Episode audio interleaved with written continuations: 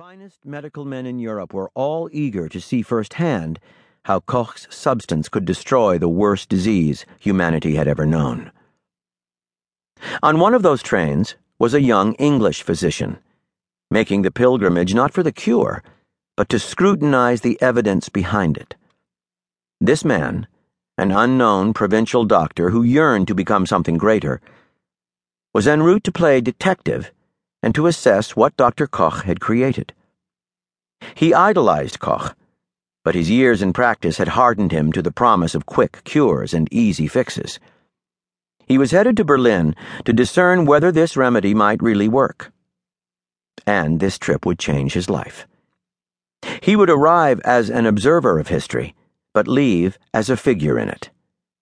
He would arrive as a physician, but leave as a writer. This doctor's name was Arthur Conan Doyle. Deadly as it was, horrible as it was, tuberculosis was also entirely ordinary in the last decades of the 19th century. For that entire century, the numbers are staggering. In England, as many as a quarter of all deaths were due to consumption. In the United States, the disease was the leading cause of death. In German towns, tuberculosis was the second largest killer, after gastrointestinal diseases.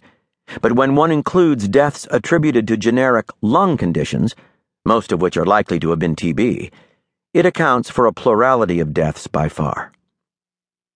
These figures are fuzzy, and if anything, probably underestimated the scope of the disease. Record keeping was poor at the time, and tuberculosis often traveled under aliases. Manifest in the lungs, it was known as consumption, or phthisis. On the skin, it was called scrofula, or lupus. It could also appear in other organs and be mistaken for cancer. It wreaked most of its toll in its pulmonary form, and it couldn't have chosen a better hiding place. Deep inside the lungs, tuberculosis could take so long to make its creep that for many death seemed to come from some other cause influenza or pneumonia or some fever, leaving the true underlying disease invisible, a shadow in the background. Not that anybody, even public officials, even family, was all that concerned about the precise cause of death in general in the mid to late 19th century.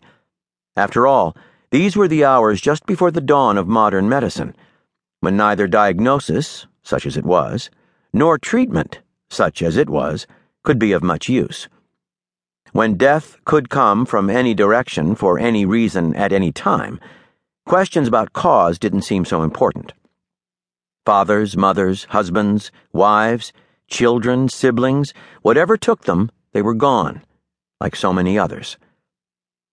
Indeed, it is difficult to imagine, from the security of our 21st century perspective, how familiar death was in the late 19th century. Suffering, injury, and disease were altogether routine, part of the ordinary experience of everyday life. People tend to use average lifespan to illustrate historic differences in health, but those figures, in 1870, the average lifespan in Europe and the United States was about 36 years, compared to about 80 years today, don't nearly make the point strongly enough. Rather, to get a true sense of the pervasiveness of death, one must look at the annual death rate. How many of the living ended up dead every year? In England, circa 1870, 22 people out of a thousand died every year. This means that more than 2% of the population was dying off every year, a constant deduction in humanity and accretion of misery. Today, the death rate is about 5 per 1,000 which is to say, four times as many people were dying then than are now. Today, we just can't conceive of so much death all the time, all around us. Death is so unfamiliar today that almost any expiration seems exceptional. We lament the passing of the generations as if each loss were a tragedy rather than biology. But in 1870, death was a constant presence, lurking around every corner something that visited families and friends regularly, if not routinely. The dead came from all stages of life the old, of course, but also those in the prime of life. Back then, every year, nearly two